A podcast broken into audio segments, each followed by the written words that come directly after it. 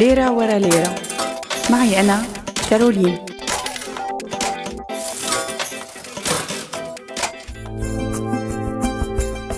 مرحبا. لوقت قريب كتير كانت منطقة بساتين الرازي بدمشق عبارة عن بيوت عشوائية وسكن غير نظامي. ونفس المنطقة السنة الماضية صار فيها إجلاء للسكان بشكل كامل وهدم للبيوت لتجهيز المنطقة لمشروع بتبلغ قيمته ملايين الدولارات. متوقع أنه يكون المركز التجاري الجديد للعاصمة.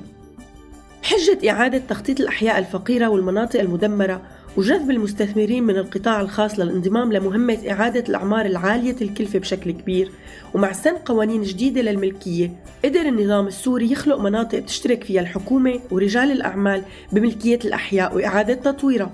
أما المختصين والمحللين فبيقولوا أنه هذا النوع من المشاريع الهدف منه تعزيز سلطة النظام بعد الحرب. المهم هالمشروع الضخم اسمه ماروتا. وهو أكبر مشروع استثماري بسوريا. ومثل ما قلت لكم هو بحي بساتين الرازي جنوب غربي دمشق واللي هي منطقة اشتهرت بالزراعة على مدى العقود الماضية وسكنتها مجموعات فقيرة من السوريين ببيوت مو مرخصة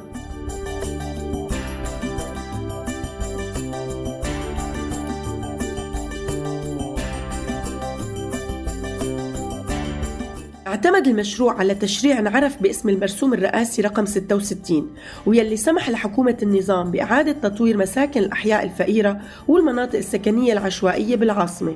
ونفس القانون سمح للسلطات بإجلاء السكان بشكل كامل تسوت بعد هالمنطقة للأرض.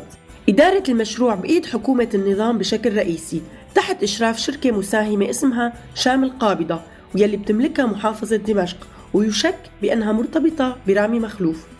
وجذب المشروع استثمارات من رجال أعمال معروفين بعلاقتهم القوية مع النظام مثل سامر فوز رجل الأعمال يلي انشهر خلال الحرب. أنفقت الشركة لحد هلأ 70 مليون دولار على أعمال البنية التحتية لتطوير 2.14 مليون متر مربع. أما تكلفة المشروع كاملة فرح تبلغ 250 مليون دولار. ورح يوفر المشروع 12 ألف وحدة سكنية بتستوعب 60 ألف شخص بقيمة تقديرية بتبلغ 750 ألف ليرة للمتر الواحد وبعد ما يخلص مشروع ماروتا رح يبلش فورا مشروع باسيلا اللي هو أكبر من ماروتا بأربع أضعاف فشو رأيكم بهي المشاريع؟